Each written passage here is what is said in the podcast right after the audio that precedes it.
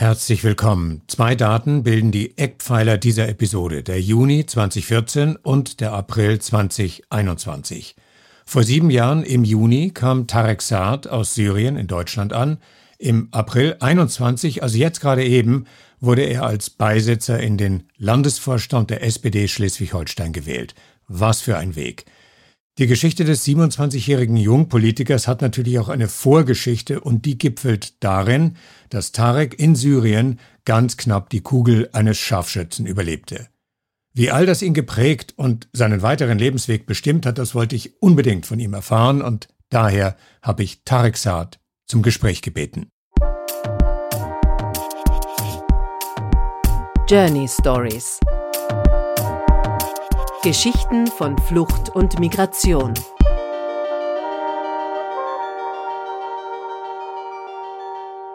Moin, moin nach Kiel. Hallo. Moin. Das finde ich super, ähm, dass du dich mit unserem gemeinsamen norddeutschen Gruß meldest, der ja äh, typischerweise in jeder Tages- und Nachtzeit Anwendung findet. Äh, ich komme aus Kiel und du bist nach Kiel gekommen. Kannst du eigentlich schon Plattdeutsch schnacken mittlerweile? Ähm, etwa ein bisschen. Also ich lerne das momentan an der Uni. Kann halt mit Grammatik ein bisschen gut ausgehen, umgehen, aber sozusagen sprechen bin ich halt nicht so weit. Du lernst Plattdeutsch an der Uni, das finde ich ja genial. Ja. ja.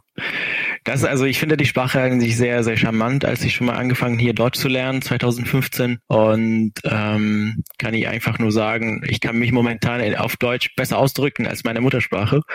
Und äh, daher möchte ich halt die, ähm, die deutsche, also die blattdeutsche Sprache, die schon mal die Kultur dieses Landes ausgeprägt hat, auch lernen, damit ich mit den Menschen so in ihrer Muttersprache auch lernen, also reden kann. Genau. Naja, und auch politisch kann sich das ja dann bezahlt machen, wenn du mal in einen Landtagswahlkampf eintreten solltest und dann mit den Leuten Plattdeutsch sprechen kannst. Das kommt doch sicher gut an bei den zukünftigen Wählerinnen und Wählern, oder? Ähm, ich finde, Abgeordneten sollen halt äh, das Land repräsentieren, ähm, auch die Kultur dieses Landes. Ähm, und ob es wirklich zu einem Abgeordnetenwahlkampf, so Landtagswahlkampf kommen sollte, das Thema ist es halt noch nicht so fest und ich möchte das nicht ausschließen gleichzeitig.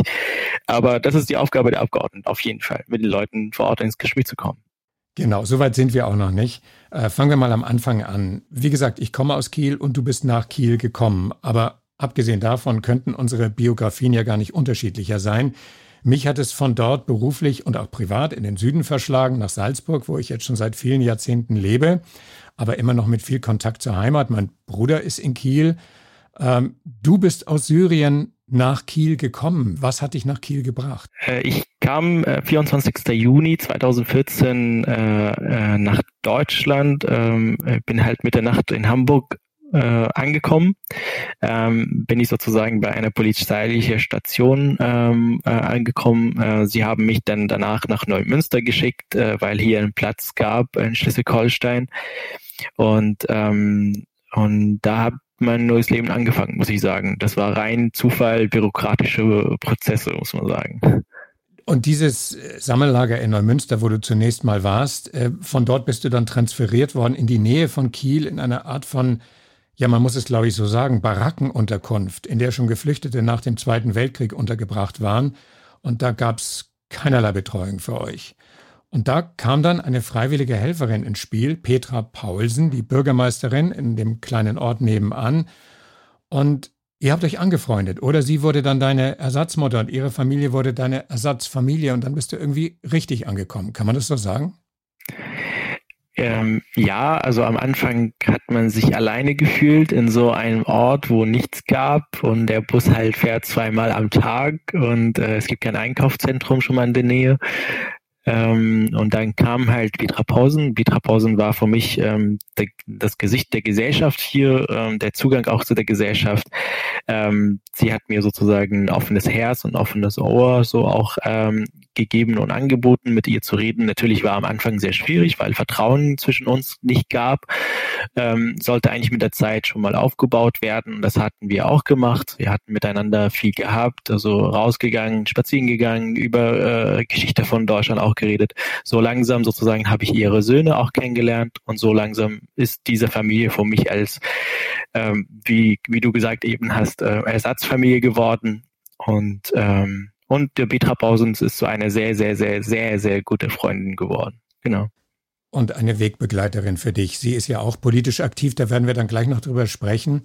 Aber nochmal ein kleines, äh, noch mal einen kleinen Schritt zurück. In einem Interview hat Petra Paulsen mal über dich gesagt, als jemand, der aus dem Krieg in Syrien, vor dem Krieg in Syrien geflüchtet ist und dann nach Deutschland gekommen ist, ähm, Tarek hat Freiheit lernen müssen. Was hat sie dann damit gemeint? Ich glaube, das war schon mal äh, eine Erinnerung auf die erste Demo, was ich jemals in meinem Leben gehabt habe, ohne Blut und Gewalt. Äh, das war im Januar 2015 äh, gegen Begida-Demo in Kiel mit ungefähr 15.000 Menschen. Ähm, und das war für mich sozusagen als ähm, also ich hatte vorher Angst, muss ich sagen. Ähm, ich wollte nicht nochmal äh, angeschossen werden in meinen Schulter, aber auch ich wollte nicht mein Aufenthaltsrecht da irgendwie gefährden. Und die, das, das, das, die, der Begriff oder sozusagen das Wort Freiheit war für mich halt ein Tabuthema immer, weil wo ich aufgewachsen bin, muss man eigentlich seine Meinung nur in einer Richtung sagen. Wenn man sozusagen dagegen sagt, ähm, ist man nicht alleine bestraft, sondern die ganze Familie. Und ähm, daher habe ich am Anfang so das Ganze schon mal langsam angetastet. Also ich wollte keine Fehler machen, ich hatte ein bisschen Angst. Ähm, und ähm, daher kam halt dieses äh, Wort von ihr, dass ich die Freiheit Schritt vor Schritt lernen sollte. Und das hat sie ganz genau auf den Punkt gebracht. Aber du hast schnell lernen wollen, denn sie sagt in dem Interview, was ich mit ihr gehört habe, auch, du wolltest ganz unbedingt ganz vorn Richtung Rednerbühne. Also äh, du wolltest die Freiheit auch kosten, oder? Kann man das so sagen? Also ich habe das am Anfang so gespürt, äh, dass die Polizisten und äh, um, um mich herum doch freundlich waren und da um uns zu schützen, die da unterwegs waren und nicht sozusagen um zu schießen. Ähm, danach das habe ich mich getraut und nach vorne gegangen. Ich hatte sozusagen meine Träume wieder gelebt, dass ich gerne eine Fahne haben möchte und ich habe so eine Gewerkschaft, Gewerkschaftfahne äh, schon mal in der Hand gehabt und ich war sehr stolz drauf. Dann bin ich halt ganz vorne sozusagen gegangen, um zu zeigen, dass wo ich lebe, also Jägers Lust, da ist es heute wo Orte, wo nichts war, wo ich angekommen bin, ist bunt ähm, und ähm, da wir leben halt viele Nationalitäten und diese sozusagen Menschen sind neu da. Und ich wollte sie halt dort vertreten. Und ich wusste halt da ähm, nach einigen Momente, dass der, der Redner, der auf dem Rednerbühne schon mal ist, ist der, der Ministerpräsident. Äh, da hatte ich wieder Angst an dem Moment. Ähm, aber langsam sozusagen, äh, als er runtergegangen ist und mich umgearmt hat, äh, und hat in meinem Ohr schon mal gesagt, hab Vertrauen, es wird alles gut ähm, das war ähm, sehr emotionaler Moment und das war wirklich der Moment, wo ähm, der, die Angst äh, verschwunden ist. Und äh, das ist genau das Vertrauen, wo ich, äh, der Moment, wo ich sozusagen gefühlt das ganze Schleswig-Holstein mich umarmt, äh, weil Ministerpräsident ist ja ein Symbol für das Land. Und ähm, ich habe mich damals seitdem, also seit dem Demo 2015 im Januar in Kiel, mich zu Hause gefühlt hier. Ja. Ja, die Petra Paulsen hat dich ganz kurz dem Ministerpräsidenten, der an euch vorbeigegangen ist, vorgestellt, hat gesagt, das ist der Tarek, der ist aus Syrien gekommen, der ist jetzt da. Und dann kam es zu dieser Umarmung. Das ist ja ein emotionaler Moment, wie du gerade gesagt hast. Du sollst dann aber den gefragt haben, ziemlich entgeistert, wo seine Bodyguards wären, oder? Ja, auf jeden. Also äh, ich habe gesagt, ähm, ich kann es nicht glauben, dass du Ministerpräsident bist. Ähm, äh, und ähm, ich habe immer gefragt, äh, wo sind die Polizisten, wo sind die Bodyguards? Also da gab es halt zwei, die sozusagen ja von der Staatskanzlei unterwegs waren, aber da, die waren halt nichts im Vergleich zu, äh, wo ich herkomme. Und äh, das hat mich sozusagen ähm, das, also schon mal hat mir gezeigt, dass man ein demokratisches Land ist und man braucht das, das nicht hier. Und weil man ist gewählt auf Zeit und man bleibt nicht das ganze Leben da. Genau. Wie würde eine vergleichbare Szene in Syrien auf dich gewirkt haben? Hm, also vergleichbar ist das nicht. Also man darf auf der Straße nicht gehen, wenn, wenn, der, wenn der Ministerpräsident oder der Präsident schon mal unterwegs ist. Ähm, oder man sollte, ich erinnere mich noch mal sehr stark daran, als ich in der Schule war und so ähm, und äh, alle Schüler mussten halt auf die Straße gehen und so jubeln halt vor den Präsident, weil er so ein gutes Statement für die Außenpolitik gemacht hat, wo man denkt, ähm, ich weiß hier nicht, worum es geht, aber ich muss das machen, weil ich meine Familie nicht gefährden möchte. Und ähm, Ähm, und jemanden zu treffen, der sozusagen auf solcher Ebene ist, war undenkbar. Und ähm, das ist hier sozusagen, äh, weil sie ja durch Macht schon mal an die Position gekommen sind und nicht durch Wahlen. Und man kann es halt eigentlich ganz gut verstehen, warum es halt mit dem Volk vor Ort oder mit den Menschen nicht verbunden sind. Und das ist halt, wie gesagt, nicht vergleichbar auf jeden Fall. Mhm. In Kiel wurde dann, nachdem die Paulsens sozusagen deine Ersatzfamilie wurden, wurde die SPD deine politische Familie. Damals wurde Schleswig-Holstein von der SPD regiert. Es war auch der SPD-Ministerpräsident, den du getroffen hast. Und du bist dann in die Partei eingetreten. Zwei Jahre nach deiner Ankunft in Deutschland hast du 2016 auf dem SPD Landesparteitag Schleswig-Holstein deine erste Rede gehalten. Drei Minuten war die lang und da fielen diese Worte und das Du da drin bezieht sich auf Deutschland. Du hast mir Wohnung und Schule gegeben. Ich lerne Sprache, Kultur und Demokratie von dir. Ich bin stolz, hier zu sein, wegen unserer Werte. Was war das für ein Moment für dich? Das war sehr aufregend. das, das war unbeschreiblich. Ähm, das war der Moment der Freiheit, muss ich sagen. Da hast du die Freiheit gespürt in Anwesenheit von Menschen, die dir zugehört haben, als jemanden, der gerade eben frisch zu ihnen gestoßen ist, um dann knappe zwei Jahre nach deiner Ankunft auf diesem Parteitag dich zu deklarieren. Das ist natürlich äh, also eine harte Arbeit, das muss man irgendwie auf jeden Fall zugeben, diese Rede vorzubereiten und ähm, welche Botschaften man möchte da irgendwie einsetzen. Und damals ähm, war die SPD für mich halt als die Gesellschaft, die mich aufgenommen hat, also als Repräsentation von der Gesellschaft und ich hatte mich damals in der Verantwortung gefühlt, diese neuen Menschen, die nach Deutschland gekommen sind, ein, ein, ein, eine Stimme zu geben. Also was hat wirklich so mal die, diese Gesellschaft in diese zwei Jahre schon mal gemacht? Und ähm, natürlich war die SPD halt äh, in sehr kurzer Zeit meine Familie ähm, wo ich sozusagen viele Freunde da gefunden habe, ähm, viele Projekte mit auf die Beine gestellt habe, trotz die, äh, die sprachliche Schwierigkeiten. Ähm, ich konnte natürlich nicht alle Debatten verfolgen, aber trotzdem hat viel, haben viele schon mal mir erklärt, worum es geht und sie haben mich mit, mit aufgenommen. Und ich glaube, ähm, in einer Partei zu sein und auf der Rednerbühne sozusagen, wo selbst äh, der Bundeskanzler von denen schon mal selbst ein Flüchtling war, ähm, und hier beziehe ich mich auf Willy Brandt äh, nach dem Zweiten Weltkrieg, ist für mich eine Ehe und ich habe damals wirklich gespürt, dass die SPD mich versteht, wenn ich sage, das tut mir weh, dass das hier die so bürokratisch das Kanzler ist äh, in Deutschland. Und die SPD hat mich damals verstanden. Und äh, das ist natürlich äh, nicht in jeder Partei möglich. Und da hast du jetzt gerade schon zum Ausdruck gebracht, wohin die politische Reise für dich ging, nämlich dich genau dort einzusetzen. Du hast dann den ILA gegründet, den Arbeitskreis Integration, Lernen, Arbeit, damit Menschen mit Fluchterfahrung auch in der Politik eine Stimme haben oder eine Stimme bekommen. Aber diese drei Buchstaben ILA haben auch eine eigene Bedeutung in der arabischen Sprache.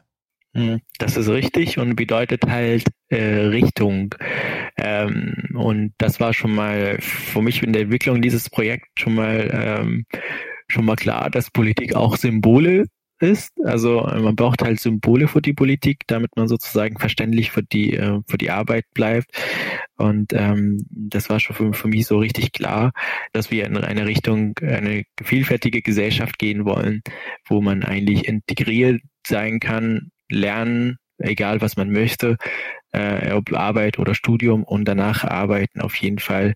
Das ist halt der sozusagen abgeschlossene Integration und damit man auch selbst seine Identität nicht verliert, aber auch gleichzeitig in dieser Gesellschaft so ähm, so äh, so lebt, wie man möchte, und, ähm, frei von Rassismus, aber auch ähm, nicht den anderen zu gefährden oder die Freiheit von den anderen zu ähm, zu gefährden. Und das war ein sehr interessante, interessantes Projekt. Also die Idee davon war, dass die Menschen, die da drin sind, müssen nicht SPD-Mitglieder sein, um mitzumachen, sondern die Menschen, die da drin sind, sind Menschen mit Fluchterfahrung, die gerne Überblick über die Politik in Schleswig-Holstein sammeln möchten und danach in irgendeine Partei einzutreten. Das war sehr wichtig, dass sie in eine Partei eintreten, irgendeine Partei, ich rede nicht von der SPD, ähm, weil wir in Deutschland hier ein Parteiensystem haben. Und wer, wer etwas verändern möchte und die Gesellschaft wirklich in eine Richtung pushen möchte, dann muss man in einer Partei sein und diese Programme von der Partei umschreibt. Und ähm, so war die Idee und ähm, zum Glück damals hatten wir gutes, gute Erfolge, muss ich mal sagen.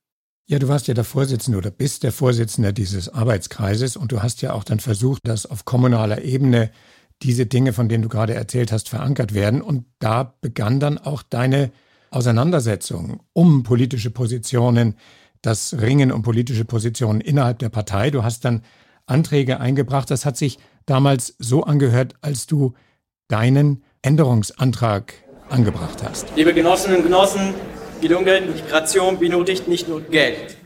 Sie braucht vor allem motivierte und sachkundige Menschen, die sich dafür einsetzen, sie gestalten. Liebe Freunde, als Kultur-, Kultur und Sprachmittler habe ich festgestellt, dass es wichtig ist, dass sich auch die Geflüchteten selbst in der Prozess der Integration aktiv beteiligen. Die Frage nach einem besten Weg zu einer besseren multikulturellen Gesellschaft die Sache nach einer besseren und gezielten Verwendung von Steuergeld für Integration. Auf der Suche nach den Lösungen dafür sollen Einheimische und Geflüchtete zusammenarbeiten. Ich bitte daher, euch den Antrag von Arbeitskreis ILA zu unterstützen. Vielen Dank. Den Antrag zu unterstützen, den du selber formuliert hast, war das dein erster Einblick in die politische Arbeit und auch die Spannung darüber, wird dem zugestimmt werden oder wird dem nicht zugestimmt werden? Ja, das war meine allererste inhaltliche Auseinandersetzung in der Politik 2017.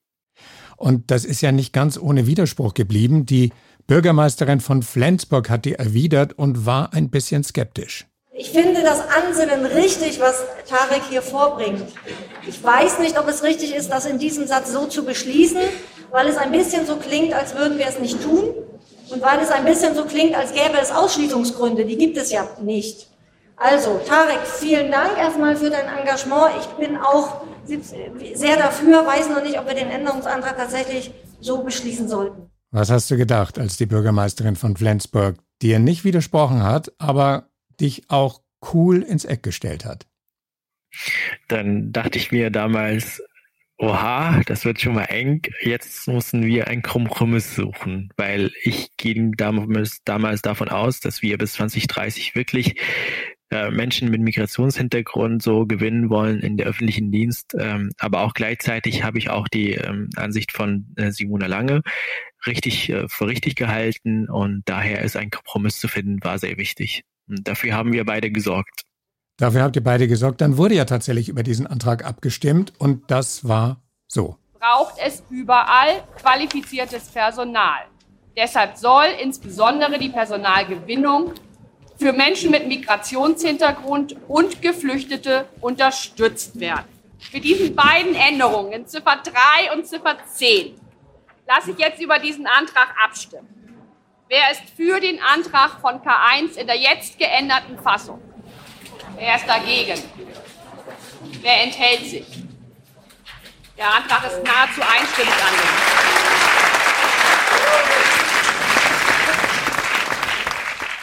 Der Antrag ist nahezu einstimmig angenommen. Das war dein erster richtig großer politischer Erfolg. Das ist richtig.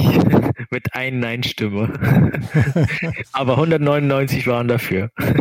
199 dafür, einer dagegen und dieser eine ist immer noch dein Freund, oder? Auf jeden Fall. Also ähm, natürlich ist es, äh, wie wollen wir die, die Zukunft gestalten, welche Gesellschaft wir erleben wollen. Ähm, es ist halt, es gibt verschiedene Ansichten. Viele, äh, viele sind davon sozusagen auf jeden Fall richtig und sie mussten halt auch mit einbezogen werden. Ähm, ähm, und ich glaube, die Auseinandersetzung über diese zukünftige Gesellschaft innerhalb der SPD geht nicht in eine Richtung, dass man dagegen ist, sondern nur einfach wie. Und ähm, so sind wir trotzdem einig äh, und am Ende entscheidet die Mehrheit. Deswegen ist das alles in Ordnung. Ja, das war ja überhaupt eine spannende Zeit damals 2016. Das war ja auch der Höhepunkt der Fluchtbewegung nach Deutschland.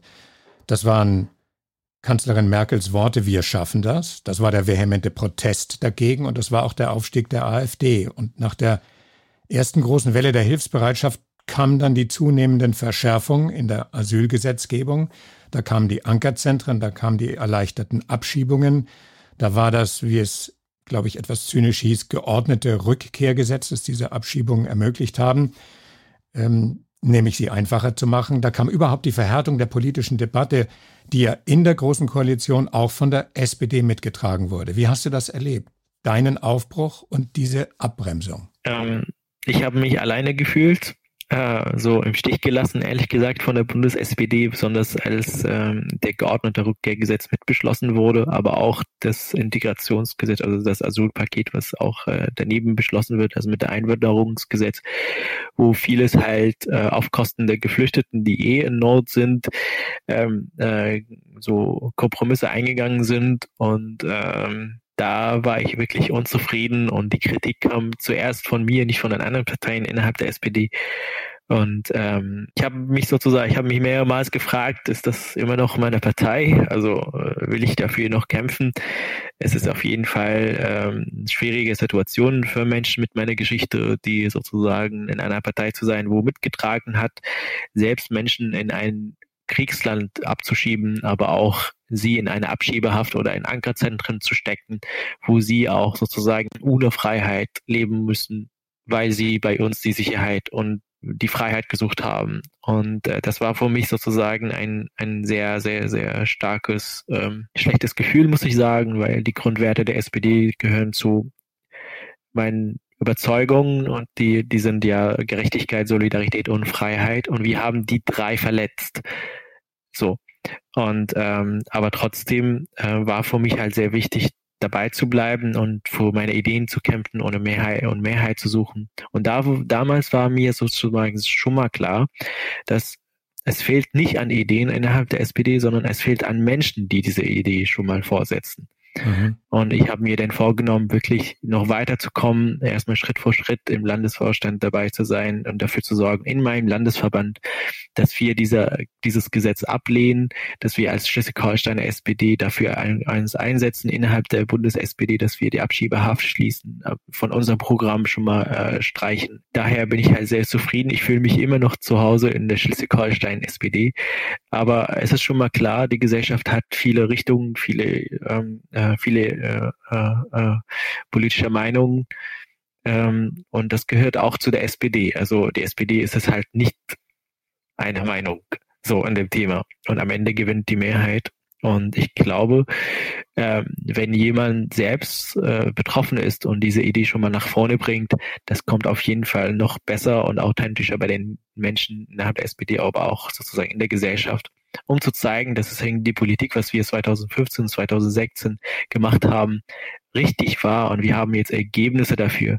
Dafür müssen wir da weiterarbeiten und um Hoffnung zu geben, dass die SPD da nicht aufgibt.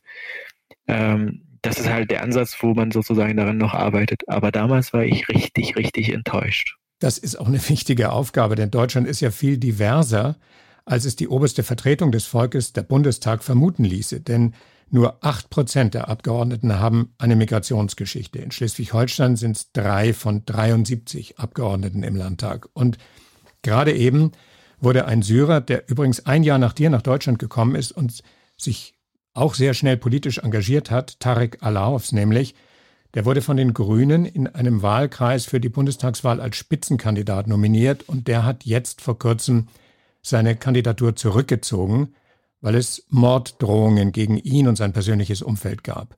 Was denkst du in Bezug auf deine eigenen Ambitionen, Deutschland ein freundlicheres Gesicht zu geben, wenn du das so erlebst? Das, das fand ich sehr, sehr schrecklich, ehrlich gesagt. Ich fühl, also ich fühl, ich kenne Tarek El Aus sehr sozusagen von Podiumdiskussionen her. Wir hatten miteinander viel gehabt und diskutiert über verschiedene Meinungen über äh, Seenotrettung und Menschenrechten an der EU-Außengrenze. Inwiefern kann man sozusagen das Ganze schon mal mitgestalten, um eine Mehrheit in der Gesellschaft zu finden, die dafür äh, stimmt. Ähm, als er seine Kandidatur schon mal erzählt hat, hat mich sehr gefreut. Ich habe wirklich sozusagen, ich war neidisch bei den, über den Grünen, dass sie so weit sind, irgendwie äh, so einen Menschen in kurzer Zeit nach vorne zu pushen und so weiter. Und ich habe mir gewünscht, dass es in der SPD auch so ist. Ähm, natürlich innerhalb der SPD ist es halt ein bisschen anders. Wir haben so Strukturen, die innerhalb der SPD, die muss man sozusagen überwinden, um bestimmte Positionen zu übernehmen. Es ist halt Partei der Tradition auf jeden Fall. Es ist halt eine sehr alte Partei um ein bisschen nach vorne zu kommen, so pragmatischer wie die Grünen zu sein, dauert ein bisschen. Mhm. Aber wenn man jetzt irgendwie ehrlich sein miteinander kann, äh, dann muss man sagen, dass zu einem politischen Arbeiten einer Gesellschaft immer Gegenwind geben wird. Und das gehört zu dem politischen Alltag. Ich weiß von meinen Erlebnissen und Erfahrungen, dass bei jeder Pressemitteilung, bei jedem Presseartikel, was rauskommt, meine viele Menschen schon mal die Mühe sich geben und meine Mailadresse von der SPD Schleswig-Holsteiner Seite suchen und mir so ähm, ziemlich schlechte Mails schon mal schreiben. Und ähm, solange das halt nicht so Gewalt kommt und nicht halt sozusagen mein Umfeld berührt, ist es auf jeden Fall ähm, in Ordnung. Das gehört sozusagen zu dem Alltag. Also ich meine, viele Politiker bekommen auch sowas. Ich denke an Ralf Stegner, aber auch Aminata Touré von den Grünen hier in Schleswig-Holstein, was sie auch von solchen Nachrichten bekommt. Aber ich denke, man muss nicht aufhören. Und wenn man aufhört, dann sozusagen wird das zur Tradition, zur Kultur wenn die Gesellschaft oder wenn ganz Minderheit äh, Teil der Gesellschaft äh, irgendwie das nicht gut findet, dass jemand mit, mit äh, Fluchtgeschichte schon mal äh, antreten möchte vor ein Parlament, dann schreiben ihm Morddrohungen vor sie, vor ihn, vor seiner Familie, vor seinem Umfeld. Ich glaube, wir sind in einer Rechtsstaat. Der Staat kann einen schützen. Man muss nicht aufhören und auf jeden Fall noch weitergehen, damit sozusagen nicht zur Tradition kommt. Wenn es zur Tradition kommt, dann haben wir wirklich gar keine Chance mehr, diese Gesellschaft zu verändern. Und ähm, das ist halt mein Ansatz. Deswegen gebe ich halt nicht auf, wenn es halt innerparteiliche Gegenwind, aber auch in der Gesellschaft. Ich habe Schlimmeres erlebt und ich denke wirklich an Tarek Al-Aus sehr, sehr, sehr oft. Und ich hoffe, dass ihm gut geht. Und ähm, von uns innerhalb der SPD oder von mir auch, hat er viel, auch viel Solidarität bekommen. Ja, und du bringst ja ganz persönliche Erfahrungen mit. Du hast gerade gesagt, ich habe anderes erlebt und das führt uns zurück in deine Geschichte in deinem Heimatland, also nach Syrien. Da war ja deine Erfahrung, dass Politik immer mit Korruption verbunden war, mit Unterdrückung oder Gewalt. Und auch da hast du ja zumindest versucht, dich politisch zu engagieren. Und als der Krieg ausbrach vor zehn Jahren, da wolltest du definitiv nicht von der Armee eingezogen werden, wie viele andere in deinem Alter damals, um nicht auf die eigenen Leute schießen zu müssen. Du hast dich also den oppositionellen Truppen angeschlossen und journalistisch mit der Videokamera ganz vorne an der Front Angriffe und Gewalttaten der syrischen Armee dokumentiert, um deine Landsleute davor zu warnen. In einem Dokumentarfilm, der über dich gemacht wurde, wo das eine starke Rolle spielt, dieser Dokumentarfilm heißt First Line. Da gibt's dann nichts mehr außer dem Feind. Und dieses Engagement hast du dann knapp, sehr, sehr knapp, fast mit dem eigenen Leben bezahlt. Wie, wie war das? Das war, das war hart, muss ich sagen. Aber ich konnte gleichzeitig nicht sehen, dass viele Menschen umgebracht werden, weil sie ihre Meinung schon mal sagen. Und ähm, ich hatte mich so, ich war 18 nach meinem Abitur und ähm, ich wusste, also ich habe schon mal immer Mamas Gesicht schon mal gesehen, wie sie schon mal mich angeguckt hat, wenn sie immer in den Nachrichten gelesen hat, aber auch auf, auf der Straße vor unser Zuhause damals schon mal gesehen hat, wie Menschen erschossen werden. Und äh, sie wollte mich nie nach irgendwie aus dem Zuhause rauslassen und sie hatte immer Angst und so. Aber auch gleichzeitig, ich konnte einfach nicht zuschauen das, ich weiß es nicht, das liegt in meinem Blut, dass ich für die Menschen da irgendwie was mache, aber ich möchte gleichzeitig niemand umbringen. Ähm, dann habe ich mich sozusagen entschieden, ähm, äh, eine Kamera hochzuhalten, das Ganze zu filmen, dass die ganze Welt das sieht, was gerade dort passiert. Und davon zu berichten, dass wir die Radikali Radikalisierung in den freien Zonen auch gibt. Und da war ich sozusagen, wie du eben gesagt hast, an der, an der erster Linie, wo es halt der Feind nur irgendwie gegenüber ist, um zu filmen, wie es halt die Situation da ist, weil viele zivile Menschen schon mal einfach nur umgebracht werden, weil sie einfach nur dort, dort wohnen. Und die haben nichts gemacht und das hat mich einfach jeden Tag mitgenommen. Und ähm, ich habe nur einfach für eine Gesellschaft gekämpft, die so wie hier in Deutschland ist, so eine freie, demokratische und zivile Gesellschaft. Und äh, zum Pech hat, hat ein Scharfschützer mich gesehen und hat mich angeschossen, äh, äh, also äh, genau, also hat mich angeschossen, äh, angeschossen in meinem linken Schulter. Und ähm, damals, danach war ich halt fünf Tage im Koma. Äh, und danach konnte ich halt nicht mehr nach Syrien rückkehren, weil ich ja auf jeden Fall noch gesundheitliche Versorgung brauche.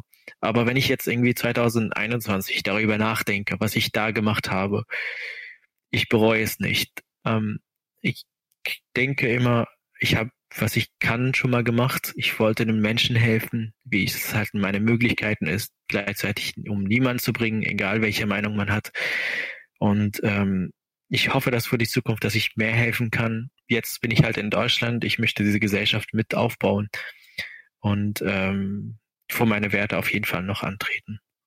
Ärzte ohne Grenzen hat damals, glaube ich, ähm, dein Leben gerettet, kann man sagen, nachdem du im Koma warst. Du bist dann in die Türkei äh, gekommen und über die Türkei, wie so viele andere Geflüchtete auch, hast du es nach Europa geschafft und dann eben nach Deutschland. Und jetzt bist du in Freiheit, du bist politisch aktiv, du beendest nächstes Jahr dein Studium, du studierst äh, Politikwissenschaft und Islamwissenschaft. Aber du hast ja lange Zeit nicht sicher sein können, ob du auch im Land bleiben kannst. Wenn du zurückdenkst, Tarek, an den 21.12.2017, da wurde darüber entschieden von den Behörden, ob du wirklich bleiben kannst oder einfach nur weiter geduldet wirst. Was für Erinnerungen hast du an diesen Tag, an den 21.12.2017? Ich äh, erinnere mich nur an Ungerechtigkeit, was da sozusagen mit den Menschen gemacht wird. Also ich denke, das ist halt mit der Politik der Ausländerbehörden, aber auch der Innenministerium, unter anderem ist von dem Bundesinnenminister Horst Seehofer, was von den ganzen Schwierigkeiten, die sozusagen vor den Menschen auf dem Weg gelegt werden oder worden sind, äh, damit sie sozusagen ihre Aufenthaltserlaubnis ähm, nicht rechtmäßig sozusagen verlängern oder auf eine Niederlassung Erlaubnis schon mal hoffen, denke ich halt einfach, solange dass ein Mensch in Deutschland kein Wahlrecht hat, ist für die Politik so ohne Gewicht.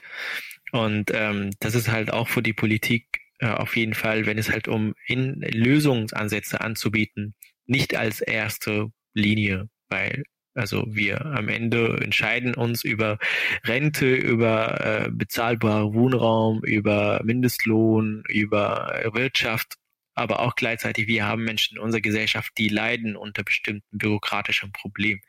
Und diese Probleme führen dazu, dass Menschen vielleicht auch sterben, wenn sie sozusagen hier diese Dokumente nicht, nicht bekommen oder nicht arbeiten können oder ihre Familie so dort vor Ort in ihrer Heimat auch stirbt oder sie braucht irgendwie bestimmte Hilfe, was man hier leisten kann, aber nur fehlt an einem Dokument von der Ausländerbehörde. Ich denke immer äh, an diesem Thema mit Gerechtigkeitsprinzip. Es gibt viel zu tun. Es gibt wenig Menschen, die das Ganze kennen. Aber ich habe selbst das Ganze schon mal erlebt. Ich weiß, wo es hakt. Und äh, die Situation 2017 war völlig ungerecht, wo ich denke, ich sollte das erleben auf jeden Fall, um zu wissen, wie schwierig das Ganze ist. Und ähm, jetzt 2021 äh, mit dem mit dem mit dem Blick auf dem Landtagswahlprogramm der SPD in Schleswig-Holstein für die, für die Periode 2022 2027 werde ich ganz viele Ansätze und Lösungen in das Wahlprogramm schreiben, um diese Situation für die Menschen zu lösen, wenn die SPD an die Regierung kommt. Wenn sie an die Regierung kommt, genau. Aber äh, da arbeitest du dran. Und ähm, du hast die Staatsbürgerschaft erhalten, du hast das Wahlrecht erhalten. Und wenn jetzt im Herbst Bundestagswahlen sind, wirst du das erste Mal in deinem Leben wählen gehen können. Das ist richtig. Was ist das für ein Gefühl? Unbeschreiblich. Also ich werde keinen Briefwahl beantragen, auch in Corona-Zeiten. Ich will an der Kabine hingehen, alleine mein Kreuz hinsetzen, wo ich möchte, ohne dass mir sagt, hier musst du dein Kreuz setzen oder deine Familie wird bestraft. Ich kann es kaum erwarten. Du hast es, wie man so schön sagt, ein bisschen floskelhaft geschafft. Du bist gerade eben als Beisitzer in den Landesvorstand der SPD in Schleswig-Holstein gewählt worden. Du arbeitest am Wahlprogramm mit. Äh, du denkst und arbeitest in die Zukunft. Das sind wirklich spannende sieben Jahre, ähm, die du hinter dir hast. Und in gewissem Sinne bist du gleichzeitig nach wie vor in zwei Ländern beheimatet. Denn ich nehme ja an, dass die Erinnerungen an das, was du in Syrien erlebt hast, die lassen sich ja nicht einfach abstreifen wie eine andere alte Haut oder die bleiben. Ich bin halt sozusagen mit Deutschland, aber auch mit den, mit, wo ich herkomme, natürlich auch verbunden. Ich habe dort irgendwie meine Kindheit irgendwie schon mal erlebt, aber auch viele Sachen schon mal gute und schlechte Sachen gemacht.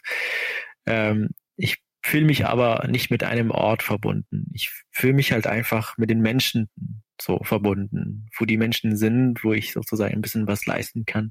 In diesem Fall war Deutschland, also ich hatte nicht die Absicht, nach Deutschland zu kommen 2014, das war rein Zufall. Und ich bin halt sehr glücklich hier und, äh, ähm, und kann man halt einfach sagen, ähm, so eine Heimat oder so eine Gesellschaft kann man nicht äh, immer finden. So. und äh, auf jeden Fall äh, kann ich hier schon mal einfach sagen, ich bin zu Hause, ich bin halt hier in der Heimat und ich bin sehr glücklich. Ja, deine Eltern allerdings sind immer noch in Syrien. Da ist die Vergangenheit in Form von Krieg und fast von Tod und hier ist die Zukunft in Form von sehr vielen Chancen, die du hast, das Leben in Deutschland mitzugestalten. Wie sehr ist diese Vergangenheit ein Teil von dir oder wie sehr ist sie der Motor, der dich antreibt auf deinem Weg in deine Zukunft? Das, äh, das, das ist wie ein Benzin, also wie, wie, wie Treibstoff. Also äh, egal sozusagen, was man das Ganze schon mal hier erlebt oder so, ähm, was schon mal ich erlebt habe, ähm, bleibt für mich als Maßstab für die Zukunft. Was habe ich denn getan? Was will ich jetzt mal erreichen? Daher ist es für mich äh, diese, diese Vergangenheit äh, einfach nicht loszulassen. Das kann man nicht vergessen. Und ähm, natürlich, wie gesagt, ist es ein Maßstab für die Zukunft. Dann wünsche ich dir auf dem Weg in die Zukunft alles Gute. Zunächst mal in Schleswig-Holstein, vielleicht dann auch irgendwann mal darüber hinaus. Das werden wir sehen. Und wenn es soweit ist, können wir immer noch ein zweites Mal miteinander reden. Aber für heute moin moin nach Kiel und vielen Dank für das Gespräch, Tarek.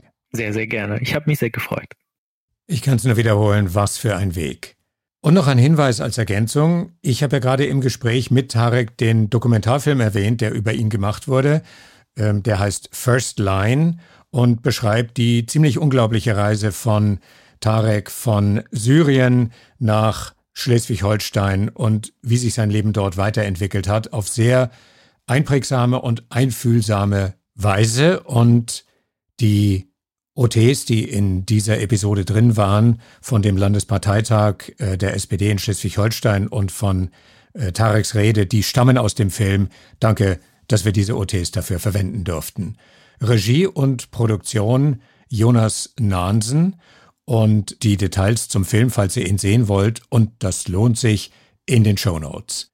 Ja, und unsere eigene Titelmelodie, as always, Rain, Rain, Go Away von at NOP. Und damit bis dann. Journey Stories Geschichten von Flucht und Migration